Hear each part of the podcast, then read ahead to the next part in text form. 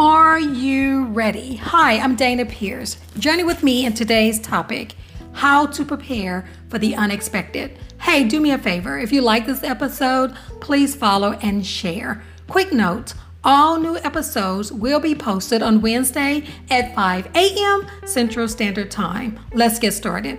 Romans 8:28 says, "And we know that in all things, God works for the good of those who love him, who have been called according to his purpose." You know, it is much easier to prepare for something that you were expecting. Example, a wedding, the birth of a baby, a job interview, or even a scheduled appointment.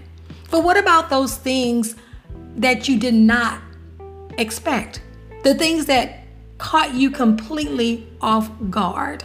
Example, death, losing someone, disappointment, or even financial debt. How do you prepare when you have never placed thoughts in planning for an unexpected situation? Well, oftentimes we don't know where to commence. The unexpected, whether it's good or bad, could determine how we spring into action or, quite frankly, stop and be dumbfounded. Just recently, I was presented with an unexpected situation that required an immediate process in making a decision. Wait, did I mention a decision against my desires or will? But nonetheless, a decision that had to be made. I strongly believe that a person should not have to make any decision just to appease someone else. The decision should be an individual choice without the guilt or the force of the unexpected. An unexpected situation that requires a speedy answer can place anyone in a frenzy. My first emotions were confusion, anger, and frustration. Did I say angry already? Oh, I did? Well, yes, I was angry with my mind flooded with thoughts. If I'm being quite honest, not every thought was pleasant. Okay, I said not pleasant.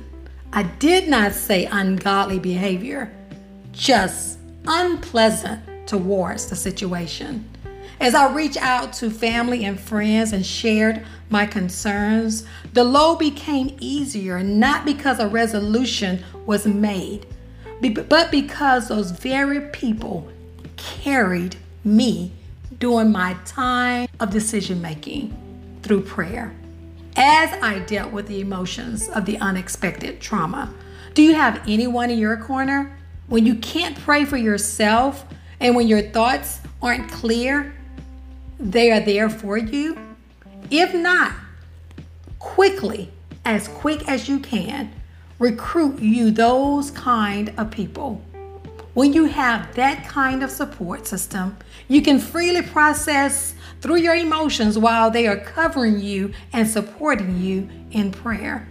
You don't have to pretend to be okay. Why? Because they got you.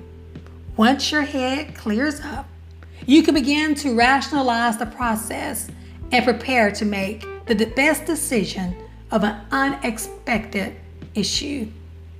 How do we prepare or process an unexpected situation? Okay, let me share. After the initial shock, number one, we must review the information that was given to us. Number two, review the pros and cons. Number three, discuss again if needed with family and friends. Number four, seek God for directions. Number five, don't be impulsive in making any decisions based on your feelings or emotion. And number six, wait. Again, I say wait for God to work things out as he provides you and I with his peace in the midst of the unknown.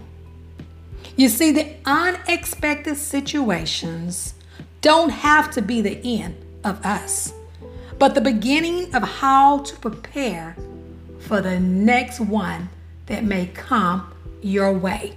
Wait, let me rephrase that. not may come, but will come your way. Thank you so much for listening, and have a great day.